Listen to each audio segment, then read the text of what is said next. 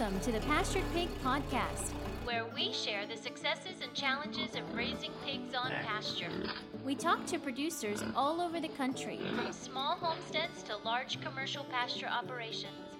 Whether you're new to pastured pigs or have been raising hogs for decades, We hope you hear new ideas and new perspectives on pasturing hogs. here's your host, Troy McClung. Hello, everybody. Welcome back to another episode of the Pastured Pig Podcast. Um, I'm still here. I guess some of you may be wondering, September was a little lean. I think we only had one episode in September, and I apologize for that. Uh, it's been a very busy September. Uh, in fact, the last week we were actually running an excavator all week on the farm here, trying to do some earthworks prior to the fall rains coming, so taking advantage of that.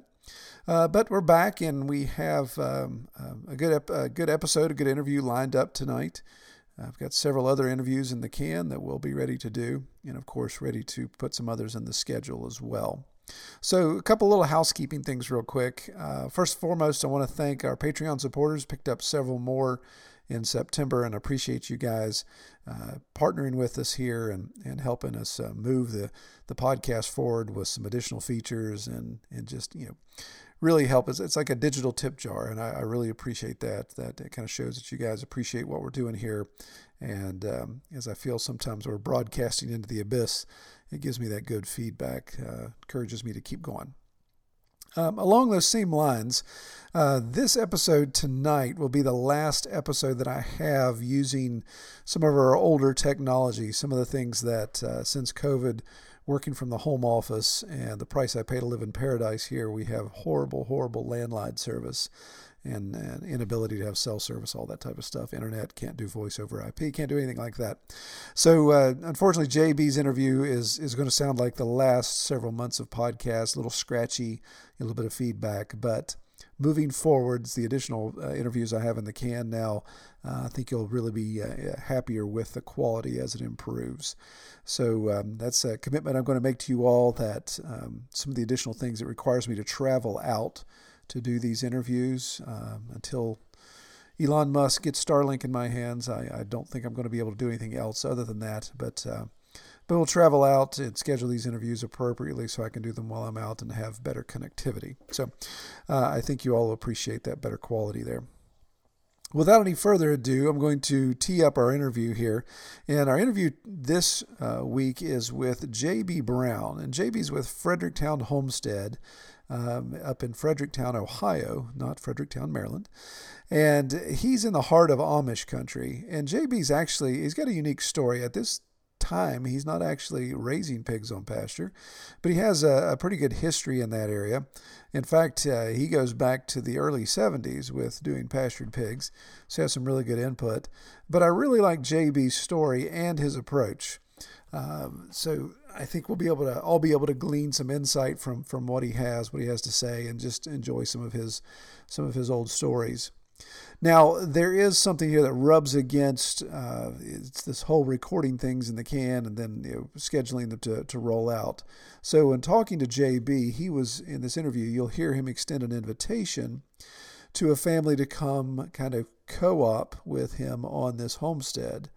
And uh, so, uh, you know, some of the language we use, some of the things we're discussing, it's kind of a call to action. Hey, if you know anybody that's interested, give him a call, do that kind of stuff. So, in in the time that we recorded this earlier in the summer, he actually has a family now on site that is taking advantage of that offer. So that that offer is um, is not available, but it is kind of neat to still hear what he was uh, what he was offering families to to come do on this property that he manages.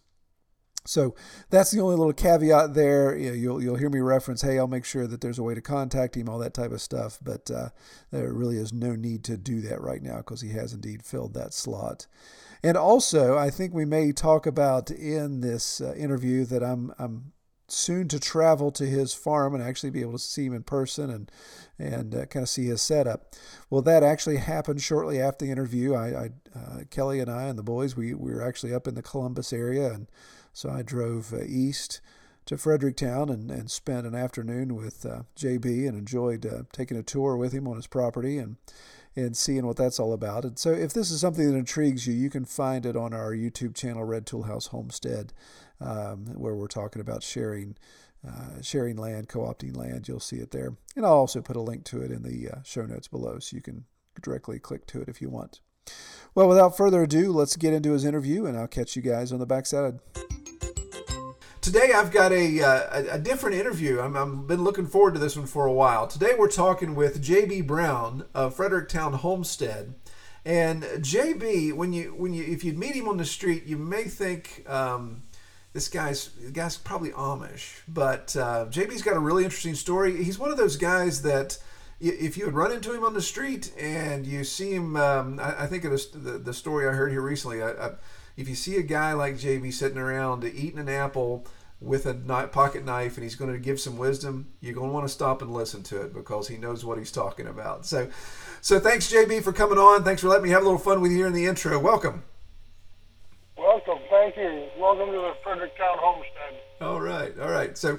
Uh, JB's uh, Fredericktown homestead is in Fredericktown, Ohio, and as we mentioned, is in the is the heart of Amish country. But JB is actually not Amish. Is that correct? That's right. I'm not Amish, and I never will be. Yeah, yeah, yeah. He, uh, he he's uh, deep in the heart of that community, and and uh, is is plugged in well with them. So he's going to share some stories with us. So, JB, first of all, let's talk about the homestead a little bit. Can you give us an overview of um, of the Fredericktown homestead and what it's comprised of as far as layout and the animals you have and, and what you're doing right now? Well, to start off, I'll say that I've been a failure here at the homestead in my goals, but um, let me describe it. It's a huge farm. It's over a square mile, 170 100, no, 746. It's such a big number, I have a hard time with it. 746 acres, more than square mile. It encompasses, but 150 of that is leased out to tillage. The agreement I have with the landowner is that I can use any of the land that's not out to tillage as long as I improve it. It's got to be uh, better when I finish with it than when I started this was uh, my idea. This is kind of the way I look at things. Um, so I've got infinite amount of land to use here. I got more land than anybody I watch, uh, even more land than you, Troy. Um, uh, I've got I've got what you've got seven times over. Yeah, um, yeah. And your land's your land's flat, so you get to use a lot more of it too. and my land is flat. And I've got um, one of my dreams is a pond site here. We do have water that runs through. Um, that was one of my dreams that didn't come to fruition.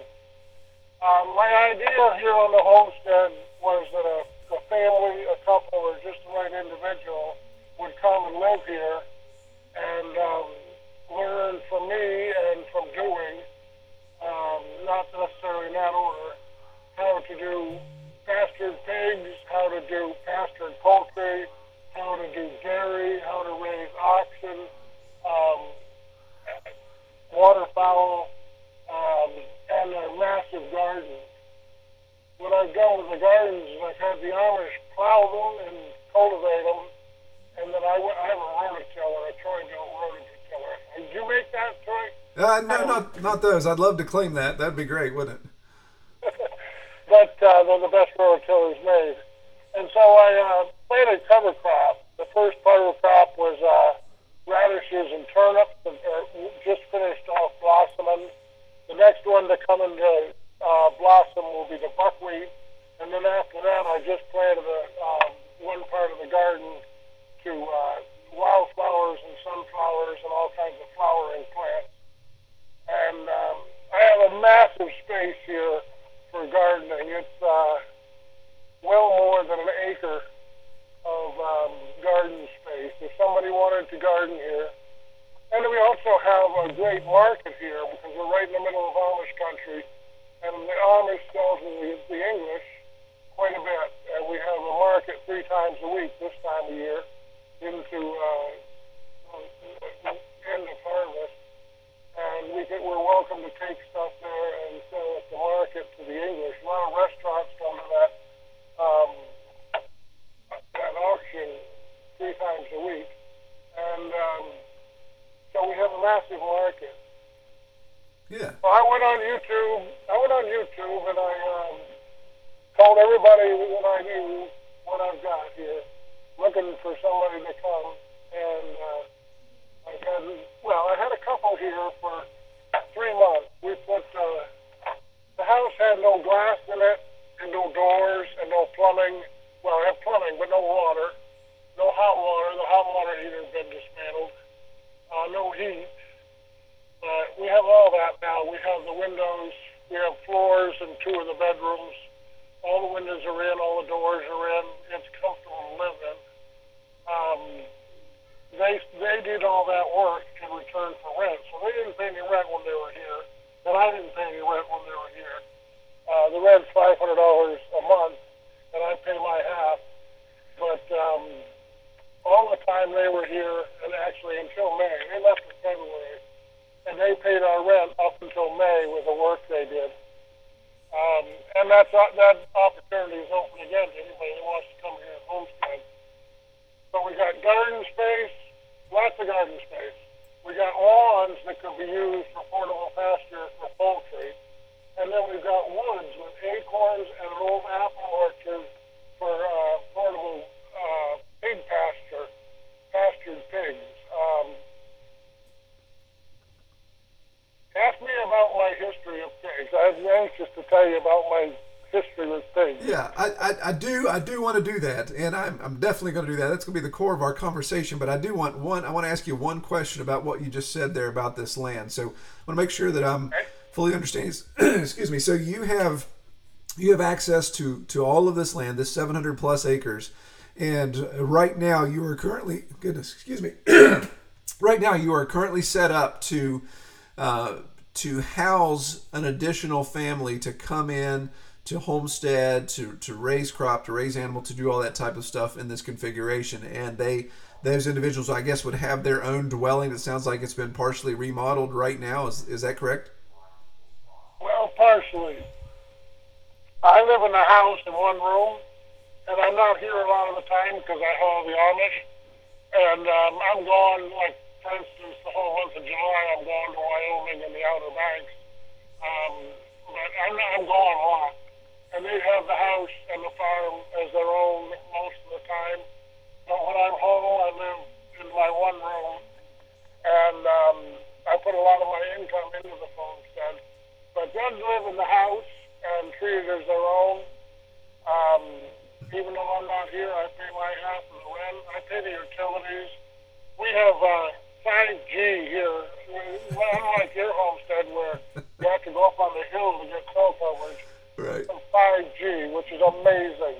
yeah Need Wi-Fi because you can just take your phone to whatever laptop, and you've got faster internet than if you lived in the city. oh that's great well cool so so it sounds like so, I seventy one. It's it's border I seventy one, and the federal government has put up three towers on the property, which uh, give us this great cell coverage. Yeah. Okay. So so you uh, so if I heard you correctly, you say you're doing a lot of transport of the Amish to their different jobs or the different situations there. So that has you on the road quite a bit. So uh, this cohabitation thing could work out pretty well for a family coming in because you're going to be the guy that shows up every once in a while, kind of hangs out in his own area type of thing, but obviously has all of this experience in farming to share. Uh, so it's kind of like this uh, live-in uh, tutor uh, when it comes to homesteading. Exactly. Yes. Cool. All right. Well, what we'll do is when we get to the end, we'll we'll throw out some information. If people listening want to explore that more, then we'll leave some contact information on how you can get a hold of JB and, and talk about that. I assume he has a, a vetting process, of course, to protect the land and his situation as well. Uh, but that's something that can be explored directly with him. So let's segue over to to pigs. And uh, like I say, I- I've had some uh, fun conversations back and forth with JB on email, and um, and I liked it. I, I, I got to give you a little bit of a, a little bit of a ribbing here, JB. At one point, you you commented that you've been pasturing pigs longer than I've been alive. Now, I don't know if you're aware, I'm I'm 48 years old, so that that would make you that would make you pretty old dude if you've been pasturing pigs for the last 48 years. So, but let's let's talk about your pig situation. What what's your what's your history with pigs? Well, I came back to this country after a world tour in 1976, and I lived with a man, Archie Morris, born in 1896. And I learned my farming techniques from him. So the first year I had pigs was the first year that I was back in the country. That was 76. Okay, so that's close. I was born in '73, so you you almost were on it. And um,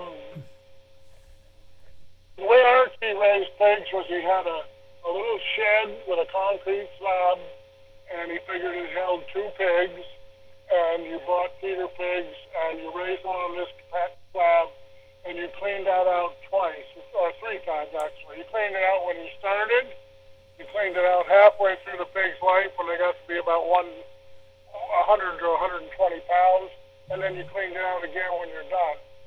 Um, and when pigs weren't in there, that, that was a hen house. Um, it was a terrible way to raise pigs. I but I did it. I did it. I raised one set of two pigs in there. Raised some nice hogs because we had milk. Uh, we milked, and so we had milk, and we had um, yogurt. He showed me how to make yogurt from the milk um, easily just by leaving it out in the sunshine. yeah. And um, and uh, so those pigs were delicious. Um, by the time the next spring rolled around, I was working at the cemetery, and uh, I uh, was raking leaves in the spring, raking up last year's rotten dead leaves, so for off the cemetery in preparation for the mowing season. And uh, I built a stockade fence for my pigs and I bought two pigs, Duroc cows, um, from another man that was born in the 1980, uh, 1880s. And um, so I had these two Duroc cows and uh, a stockade. And at lunchtime, I'd bring home my pickup truck full of leaves, and I'd put it into the stockade where the pigs were. And uh, the fence was about about eye level, about five feet maybe. And um, I kept putting leaves in, putting leaves in. I didn't have any uh, shelter in there to start with. I just let them burrow into the leaves. And then uh, every once in a while I'd go out there with my dipper. Uh, Archie always kept cracked corn for his pigeons and for his chickens. Um, so I go out there with cracked corn and I just broadcast it over the leaves. And um, those two pigs, they uh, they rooted up all that leaves and compressed it. And they, I was able to bring home two pickup truck loads many days, one every day, and uh, for the whole rake, leaf raking season. We, we rake leaves until Memorial Day.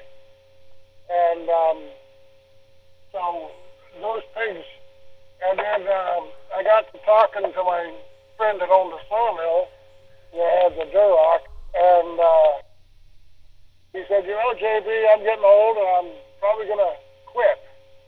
Uh, this is a position you might want to take up. And uh, you, uh, you breed your two sows, and, um, and away you go. And um, so the next spring, I got a, uh, a Duroc, not from him, from somebody else, up country, up in northern New Hampshire. This is all in New Hampshire. And um, I got a Duroc for work, trained them up, uh, kept them friendly, and uh, I was with Archie for five years, six years, six years total, and um, for those six years, the pigs lived mostly in the stockade, except for Horace. Horace lived in the barn separate, and um, I bred on my birthday, and I uh, trained Horace to get in and out of the pig box on the back of the truck, and Horace would go off to other farms and breed their sows, always for picking the litter. One thing Archie taught me was that uh, money is probably the worst motivator for uh, doing anything. If you're doing things for money, uh, you got your hand on the wrong stick. Wow. Yeah. Used to say. Yeah. Um, so uh, I always, I, I would uh, breed any sow for picking the litter, and then I would also nut pigs. Well, not all the pigs in a litter for picking the litter. So if you have four boars, I'll nut them all if you want for picking the litter. Or if you just have one, it's going to cost you one pig for me to nut, nut that one.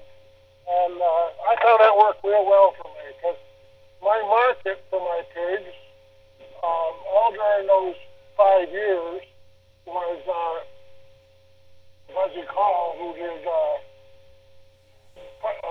backyard barbecues. He, he uh, had an oil drum on wheels that he cooked up the pigs on a spit. He was looking for sometimes as little as 80 pounds, but most often 100 to 125 pounds pigs, small pigs. And I had a lot of small pigs, and and uh, if I provided the pigs and helped with the barbecue, I got to eat some of it, and uh, that was delicious. Um, that's the way most of my pigs were marketed in those days. Um, very rarely did I. Uh, sell for money. Well, I was going to the auction every Monday during that time. Uh, Cliff Beasley had a truck, and he was getting old. He was born in the 80s, 1880s, and uh, he had a straight truck with a cattle body on it, with a grandma's attic over the cab, and uh, we'd drive the 70 miles up to Thetford Auction and uh, pick up critters on the way, buy critters at the auction for people, and then come back home Monday night into Tuesday morning and uh, deliver those uh, animals. So if I had extra pigs, I could just put them on the wagon, and um, like if it was a rainy day and uh, there wouldn't be many buyers there, uh, I didn't put my pigs on. But it was a beautiful sunny day, but hay wasn't quite ready, then uh, I put my pigs on. I, I kind of judge my audience as to when I'd put my pigs on the truck. And um, in those days, I could sometimes get forty-five dollars for one pig. I thought I was I thought I was a rich man. Right. Um, but uh, yeah, I did that for the five years, and then I got married and moved one town north to Bradford, and. Um, we had a 36 acre farm. We raised mainly rocks and stones and uh, did a lot of harvesting and waiting for the price to go up. We were stockpiling our product, uh, waiting for the price to go up. The, it seemed like you could pick stones out of any field every year, and there would always be another crop the next year. Yeah, yeah, I've been to New Hampshire. I, I've seen that personally. That is a little stony up there. But uh, my pig operation changed drastically when I got married. I was pretty well known by now for um, having small pigs, having spring piglets for feeders. I had quite a few because of Morris's work and because of my work in nutting. And uh, so, and I would usually wangle a deal something other than cold hard cash for the pigs. And people seem to like that. Um, I was a rich man because I wasn't dealing in money. And uh, so when I moved up to Bradford, we had 36 acres, all surrounded by stone walls, as New Hampshire farms are. And that first year, I went around with a hammer drill and three-quarter inch, uh, four rebar, which is half-inch rebar. I went around the perimeter of the farm and with a hammer drill, drilled holes and put rebar in, put insulators in. So that uh, wire that went around the perimeter was about chest height. Oh, wow. Um, not to keep the critters in, but to have a live line all the way around the perimeter. And uh, we had a well at the high point of the land, and I dug a little pond, put a tank in the pond actually. Uh, I lined it actually with uh, plastic, and uh, that kept water pretty well. And the water would siphon into that pond, and then the water, the I got back tubing from somebody that uh, was getting out of, or changing their tubing. We had quarter inch tubing, enough to reach anywhere on our farm several times over. And um, so I got my pigs, my first, I always breed on my birthday, so my pigs are born early spring. And um, and my birthday is December 2nd, so you breed the first week in December. And uh, that gives you early pigs. And uh, about the time they're ready to start adventuring, start going out on the pasture, the pasture is about ready for them in New Hampshire. And they really help with uh, harvest of stones and rocks. Um, they're very good at uh, detecting where stones are and bringing them to the surface. Yeah. And, uh, and the way I fed them was uh, I had a uh, half of a tractor trailer load of peas. That's the peas like you eat, and dried. And uh, I'd soak those peas, and I'd take out my bucket, five gallon pail of peas. And I'd also take out my little Campbell soup can full of pasture mix. And I'd make tomorrow's run, I- I'd feed them where they are. Uh, well, I'd move them first into tomorrow's run. And uh, then I'd set up tomorrow's run, the, the next day's run, and uh, single wire, rebar on uh, with yellow insulators, screw on insulators, and I'd put that right at the middle of my shin, depending on how tall the little piggers were. But it really didn't matter if the little piggers got out. Mom was the one you had to keep in Right, right. and I, I judge it by her nose level. I, I like to try and keep it just below her nose level. And um, one wire around it, and the pigs, the little piggers eventually learn pretty quickly, actually. I had my, my fence was 15 joules, by the way. It was a plug-in main charger. Back then, we didn't have Premier. The word Google hadn't been used, or internet hadn't been used. There was no computers, no cell phones. But um, we had Gallagher Fence. That was the first electric fence company. Yeah. And and I became a, a representative for them, and I would go and show people what they could do with their Gallagher fence, which is pretty close to what Premier One is today. Yeah. So let me let me stop. And um, Let me stop you there if you don't mind, JB. Let, let, let- give you a chance to take a deep breath because I, I, I want to ask you and just kind of clarify a couple things there. So, so, okay, so what what you're telling me here that time frame? So this would be late '70s, early '80s. Is that what you're talking about? I moved to the Bradford farm where I started pasture pigs in '80. Okay. Okay. So so here in 1980, you are doing a daily rotation of of hogs with electric fence in 1980. That's correct. Yep. Yeah, that, that's amazing. I mean, I, I was, I, a, I was a pioneer in that. There, wasn't a lot of people doing that. Right. Yeah. Yeah. Definitely. I mean, that's um, if I understand my history, that was kind of somewhat of a European model that really was not embraced at all here in the in the states at that time. So that's that's fantastic. So so you've you've uh, I I love the idea of the stone walls with drilling the rebar in to to provide a um, I guess we call that a backbone fence now. So you have your your hot lead uh, all the way around the property, so then you can just pigtail off of that for your individual paddocks.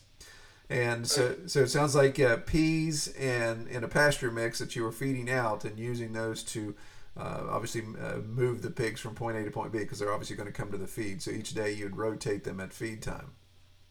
Right. Awesome. Okay, so uh, I'm sorry. I just wanted to, to clarify some of that. So uh, carry on if you don't mind. So how, how did that process work and how long did you do that? I kept the same breed of pigs all the way from those uh, second set of pigs that I got at Archie's down in Brit- in Henniker. That was in 78, 76, 70, must have 77, was my second set of uh, pigs. And I bred those, and I kept that strain through until 86. Well, I, uh, as long as I was on the farm.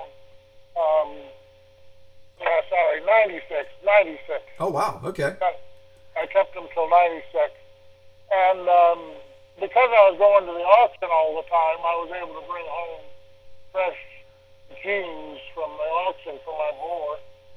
And uh, at that time in New Hampshire, we had uh, a limited amount of Berkshire, um, a limited amount of Duroc, and the majority, of course, were uh, York and Landrace.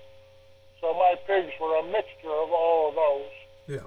Um, I got a lot of spotted pigs. If you mix a um, Duroc with uh, a lot of things, you'll end up with a spotted pig. So I ended up with a lot of spots.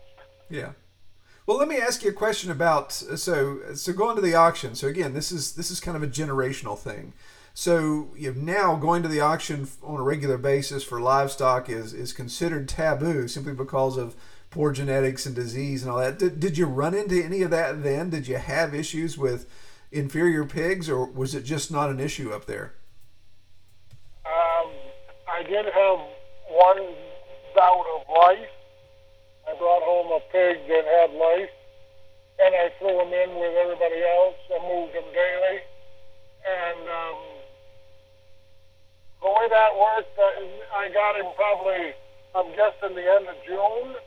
I got that pig from the auction, and uh, it was a male, and um, I can keep them in there until they become uh, old enough that I gotta separate them off for uh, breeding.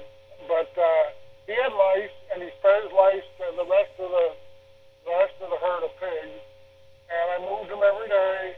And by the end of July, the, the heat of the summer, they were all cleaned up. They were all good as go.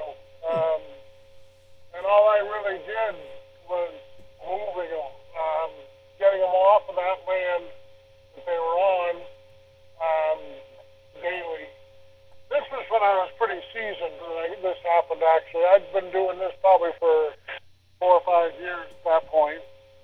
In one year, I could go right around my 36 acres and get everything that I could get tap tubing to. Um, my watering system I thought was genius. I uh, had constant flow of water at quarter inch diameter with perhaps uh, 700 yards of friction loss over a quarter in a quarter inch line. So it wasn't flowing real fast, but it was flowing. Yeah. And uh, I put that up on a post out of reach of the pigs and uh, on the edge of the pen, the upper side. And uh, for the 24 hours that they were in that location, they'd have water right there. And that helped them to detect and harvest the stones that were in the area and to. Uh, th- they really liked having the running water, cold running water coming out of the spring up top of the land worked real good. That that was the best watering system I ever come up with. Yeah, that that's great when gravity can help you out there, and you've got the opportunity to plumb the pasture. That's uh, that's pretty slick setup. I look at your land with all the gravity you got on your pasture, uh, your land, and think you must be able to fetch water from up above and get some small diameter tubing and have constant running water to your pigs. I always think of that when I see your the way of your land. Yeah, yeah. Gra- gravity is definitely present at our place. We we experience a lot of that on a regular basis. but yeah, we, we do have. You're right. We have copious amounts of water coming out of the side of the mountain, and uh, currently with my pasture configurations, they have access to a spring or a wallow in every single paddock. So it's it's one of those things where currently, uh, as I expand, then we'll, we'll have to start doing some additional plumbing. But currently, on the five acres they're on, there's there I don't even have to transport water because it, it just comes out of the side of the hill. The difference from what I do, what I did, and what you do, is um, I was moving them daily in an area that was just the size they needed for a day. Mm-hmm. You're you're moving them what monthly or? Yeah, yeah, I'm, I'm definitely a, a broader window there, and I and uh, less labor intensive maybe but uh, effective too. Yeah. You're not. Uh, my, my, I would always spread my pasture mix out on tomorrow's paddock. When I set up the wire for tomorrow, I would spread out my pasture mix on tomorrow's. So the pigs were on that for a day. And they might have eaten a few of them seeds, but mostly what they did was just plant them all. They uh, Right. would root around and uh, plant all that seed. And there was a large part of clover in that. You've ever seen a pig on clover, that's a worthy, uh, that's a worthy phrase, pig on clover. Yeah. Yeah. Yeah. Absolutely. They love it. Yes, indeed.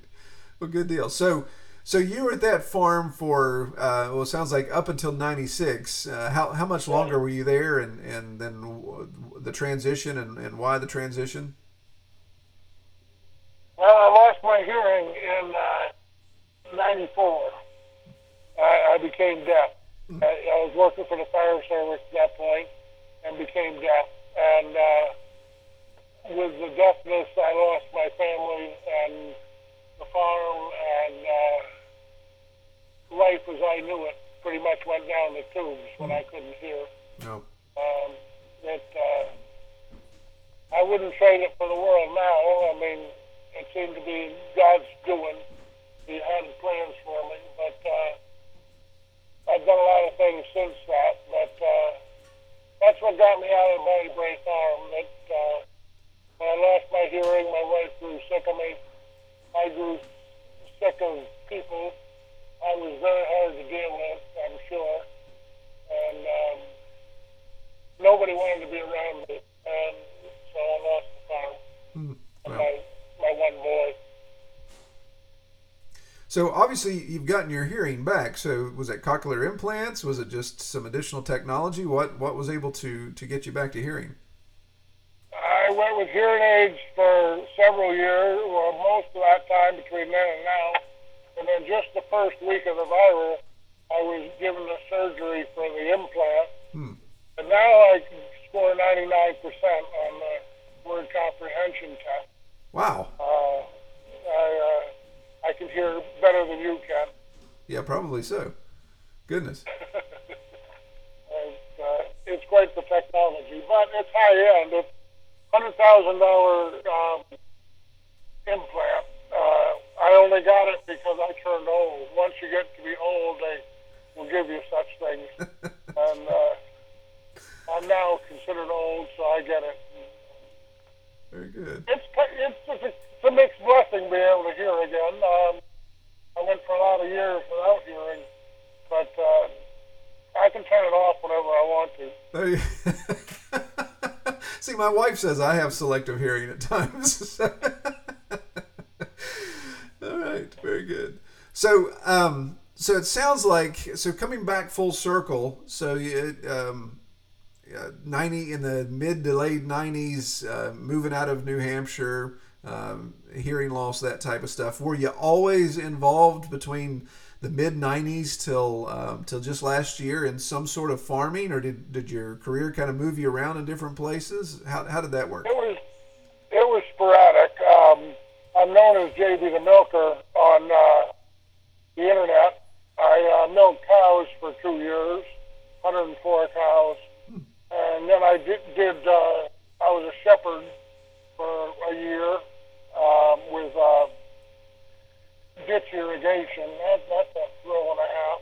And um, and I drove truck. I drove 1.3 million miles in my own truck and about 700,000 in a company truck Wow. for my second wife. Um, but then uh, when I got off the road, I got back into agriculture and I ran a big operation where I had 12 pigs at all times, year round.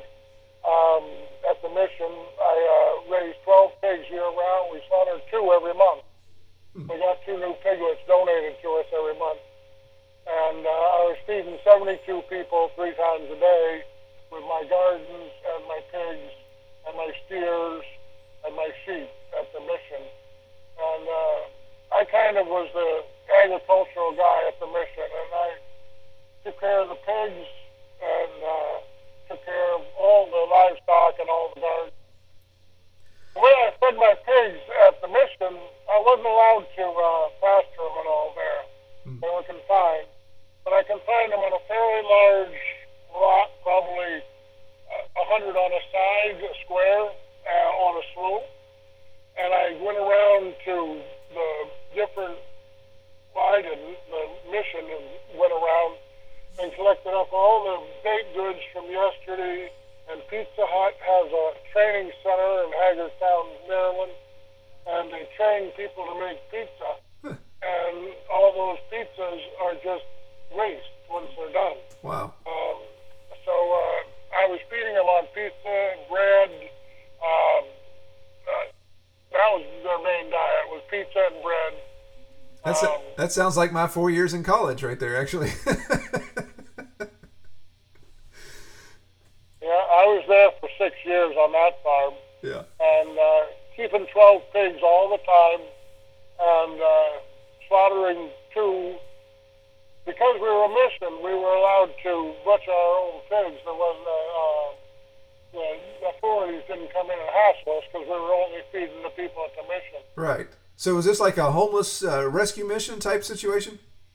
Yes. Yeah. Yes, there are people addicted to drugs and alcohol, and we gave them the Bible as a remedy. And that was in Hagerstown? Hagerstown, yep. Yeah, I believe that mission is linked to one of the missions that I work with here in West Virginia because that our mission in West Virginia started in 1911 and it planted 40 missions across the country and I believe Hagerstown was one of them. It might well be. Yeah, very cool. I, I taught the boys how to butcher, uh, how to cut up their pigs. Um, the way I cut up a pig now that YouTube is around, I realize is uh, not the way it's done. But it's the way I do it. It's the way that she taught me to do it. right. old-fashioned way, the way you do it when you don't have a sawzall and you don't have meat, uh, all the modern conveniences, and um, it's pretty much a route of like water flows downhill. You just take the easiest route all the way through the pig, and uh, you don't need a power saw or anything like that to cut up a pig. And that worked well at the at the mission because we didn't have a lot of tools.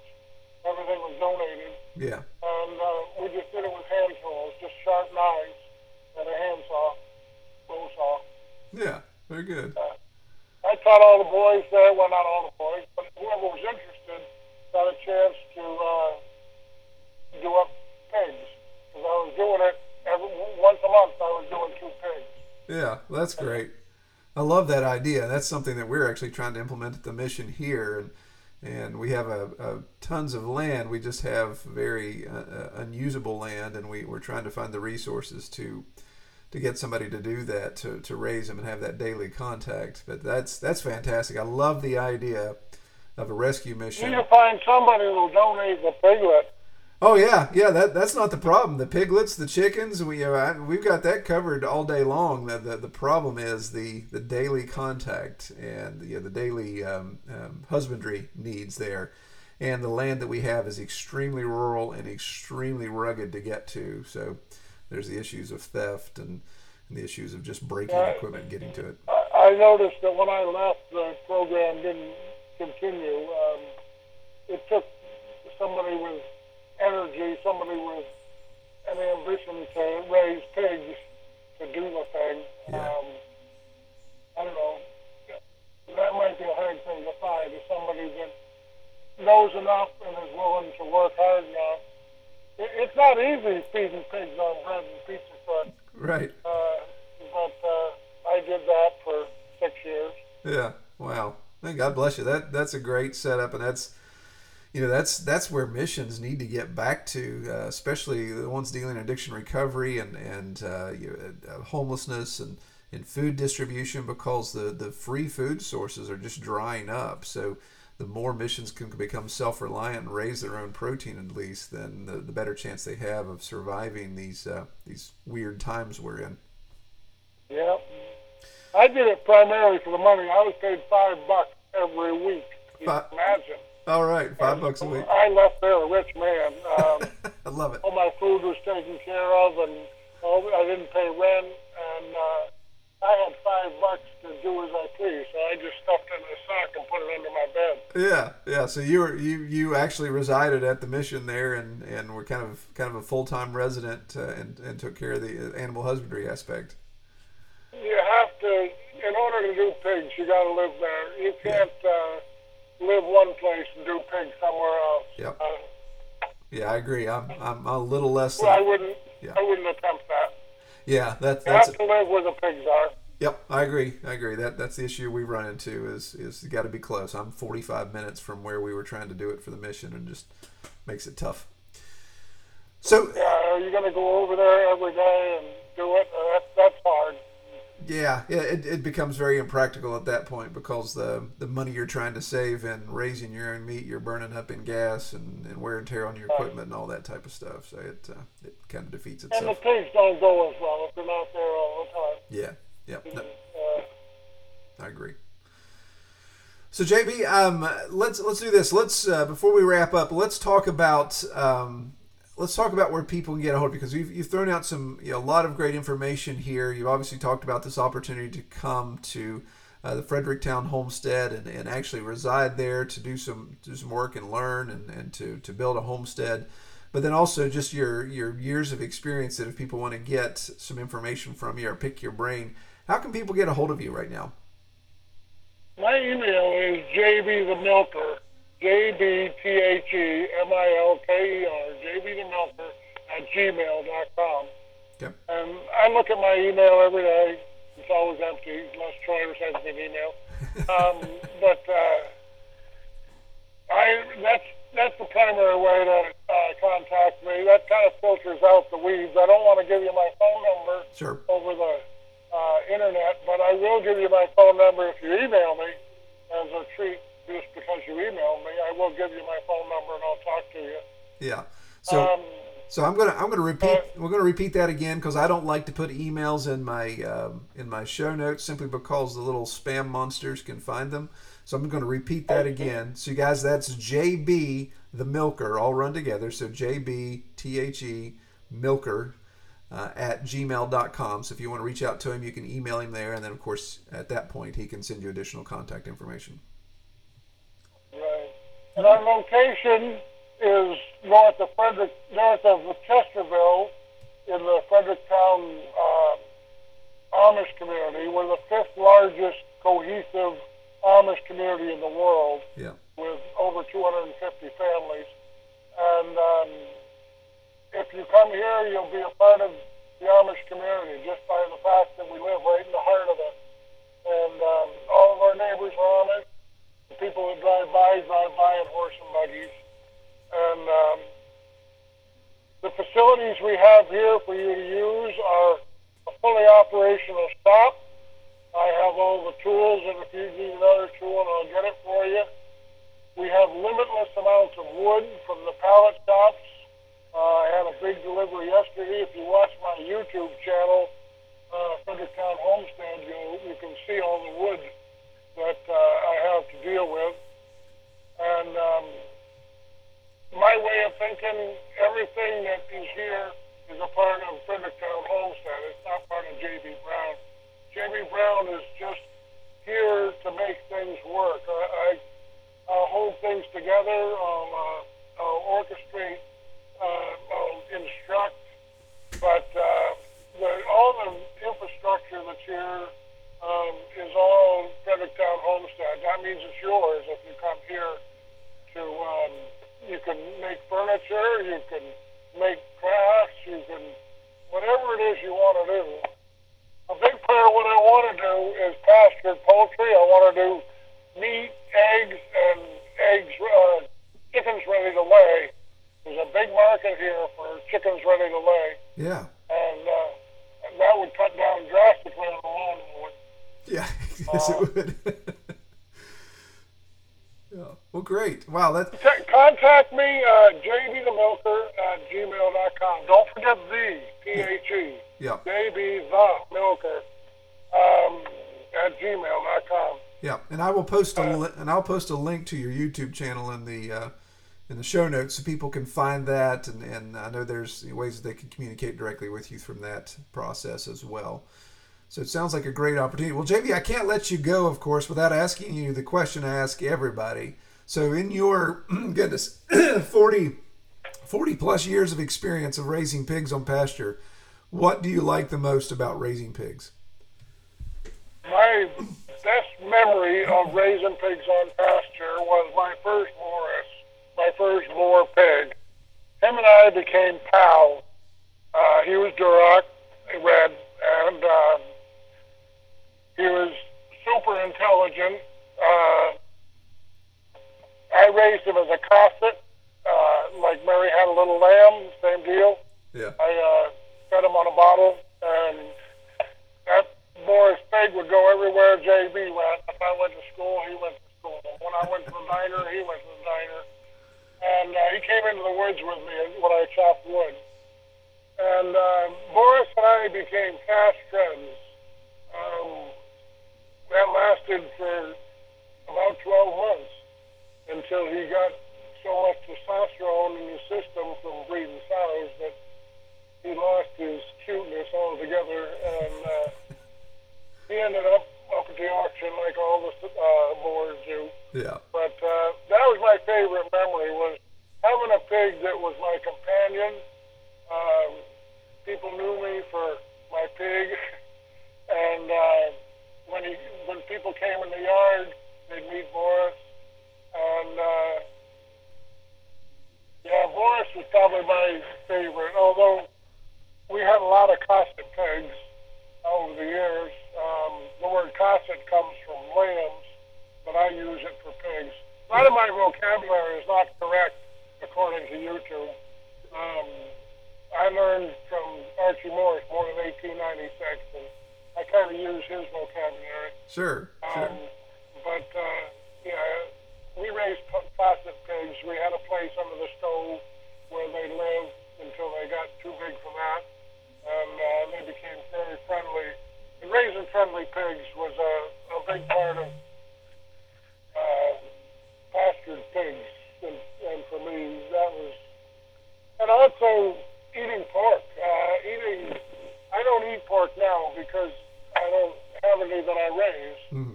and I, I won't eat. I know what people do to make things grow, and I don't want any part of it. But uh, I was hoping that here at the Fredericktown Homestead, we'd have. My dream was to have like a dozen pigs and pasture them, feeders, and then keep two of them, breed them on my birthday. We have an excellent farrowing barn here. Uh, somebody set up a farrowing barn, and uh, we got water, winter water with a hydrant, and uh, the possibilities here are endless. Yeah. But uh, it takes somebody here all the time. Great. Yep.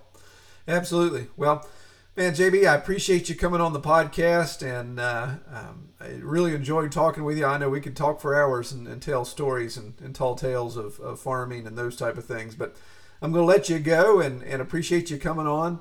And uh, man, I pray you have a great week.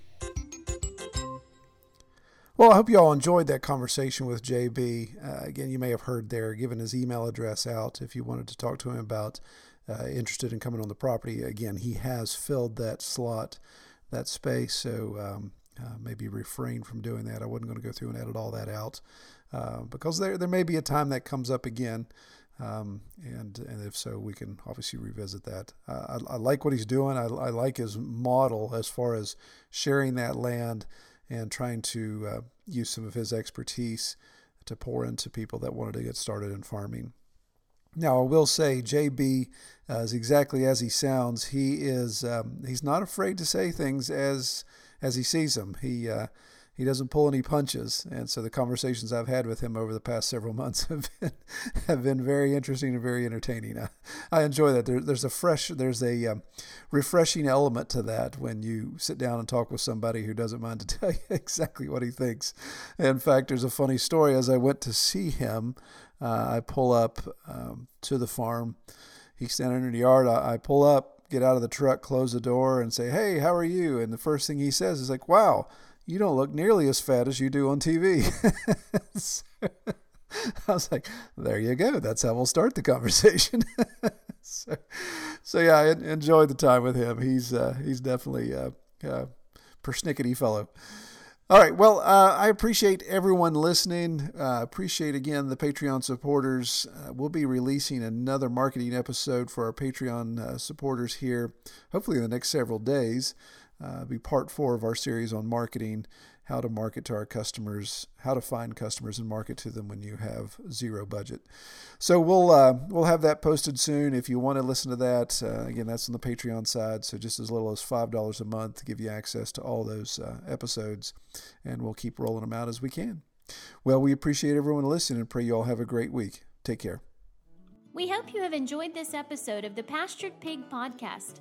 To learn more about our podcast or to submit topics or recommend guests for future episodes, Visit redtoolhouse.com.